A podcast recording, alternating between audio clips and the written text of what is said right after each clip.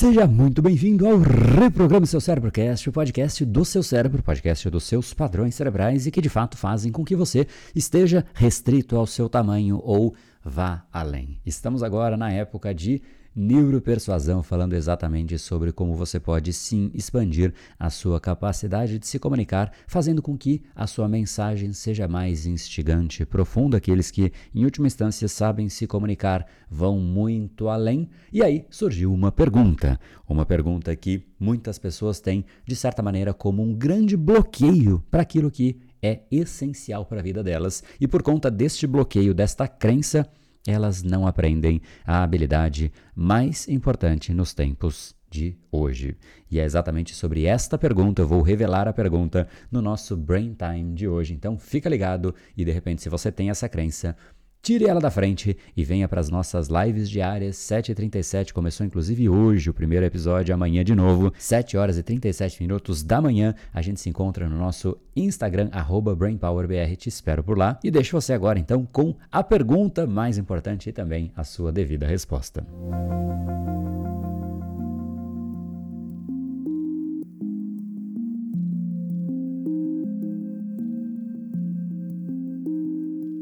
Eu acho muito interessante que sempre que eu falo sobre persuasão, muitas pessoas de certa maneira têm uma certa associação um tanto quanto negativa, como se fosse algo a tirar de uma outra pessoa, a enganar uma outra pessoa. Tanto que uma das perguntas que eu recebi, e eu decidi dividir aqui em forma de brain time, é exatamente a seguinte: André, mas quando eu sei persuadir, tá tudo bem, mas e se a outra pessoa também souber persuadir? Quem que ganha? Poxa, mas essa pergunta pressupõe que alguém perde. Se um ganha, o outro perde. E esse é longe de ser o jogo da persuasão.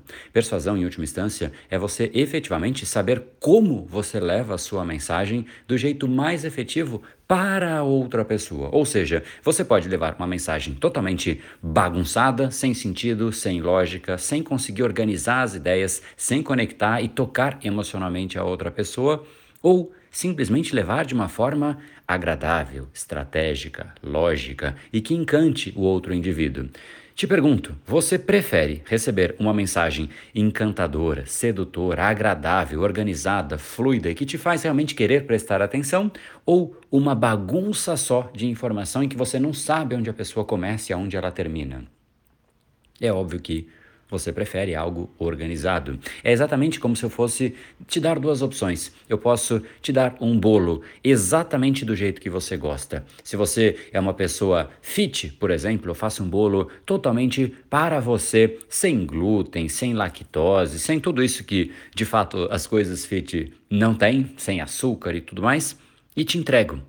Será que você fica feliz com isso? Ou você prefere um bolo que nada tem a ver com você? Vamos supor que você é essa pessoa fit. Eu te entrego um bolo cheio de chocolate, cheio de lactose que você já não come há alguns anos e por aí vai. Você olha para o bolo e fala: Bom, obrigado. Um, um sorriso meio sem graça, recebe aquilo. Talvez até se force a comer, sei lá, pressão social mas você não fica feliz. Por outro lado, quando você recebe o bolo exatamente alinhado àquilo que você quer, a sua forma de ser é o melhor bolo que você vai receber, assim como um presente que fala com você é o melhor presente que você vai receber, e da exata mesma forma, uma mensagem que chega do seu jeito é a melhor mensagem que você pode receber e saber organizar a ideia, a mensagem, para que ela seja efetivamente fluida, organizada, agradável, sedutora, exatamente desta forma, como se fosse um bolo, um bolo sedutor, um bolo agradável, encantador, bonito, né? Simplesmente você olha para ele e fala: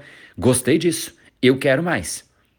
Mesma coisa com uma mensagem encantadora. Então, aquele que sabe efetivamente persuadir, ele consegue organizar melhor a mensagem para o outro. Afinal, se eu falo com você, que eu sei exatamente como é o grupo de pessoas que está aqui, eu falo de um jeito. Mas se eu for explicar isso para uma criança, eu vou explicar de um outro jeito. Para cada pessoa que eu explico, eu falo de um jeito diferente. E isso é um favor para outra pessoa. Pense que é um trabalho adicional que eu tenho que ter para adequar a mensagem para quem vai ouvir.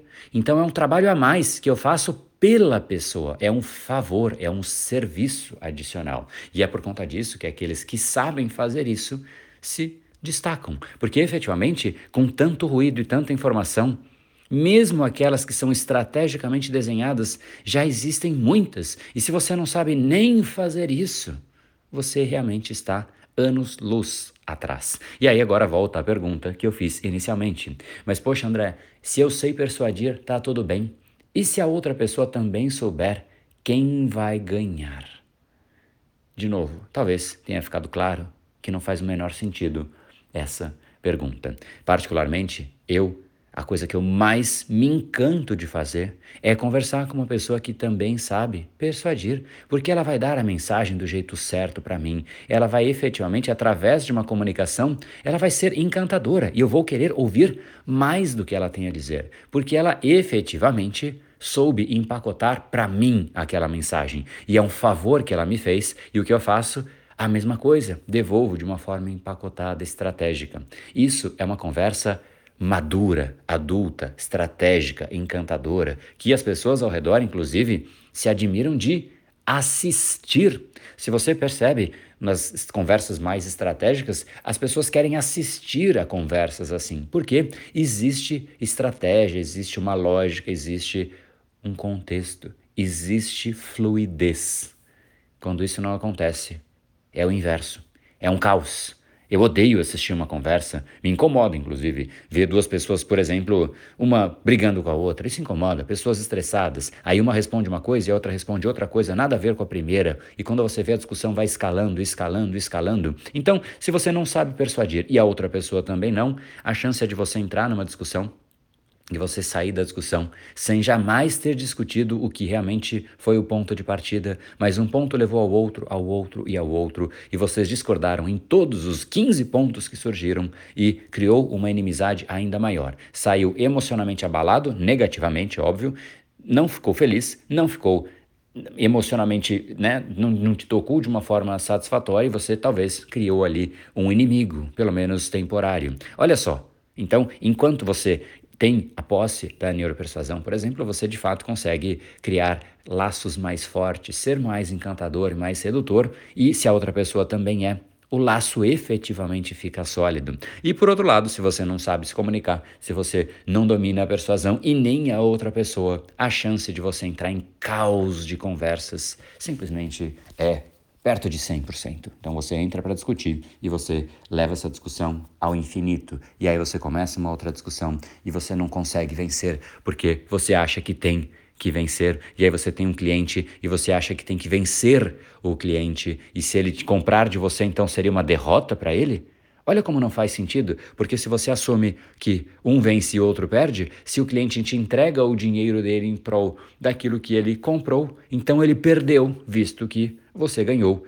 Então, cedo ou tarde, você vai sair dos negócios. Porque se você quer ganhar dos seus clientes, ou seja, em detrimento deles, infelizmente, seus tempos de negócios estão contados, porque não é assim que se cresce, não é ganhando do outro, assim como não é nenhum tipo de interação social. Se você quer crescer profissionalmente, pessoalmente, seja você profissional liberal, seja você um líder em uma grande corporação, seja você empreendedor, seja você um vendedor, seja você um, um, o que for, você não pode ir com essa mentalidade de, poxa, e se eu souber, então eu vou ganhar dos meus clientes, eu vou ganhar.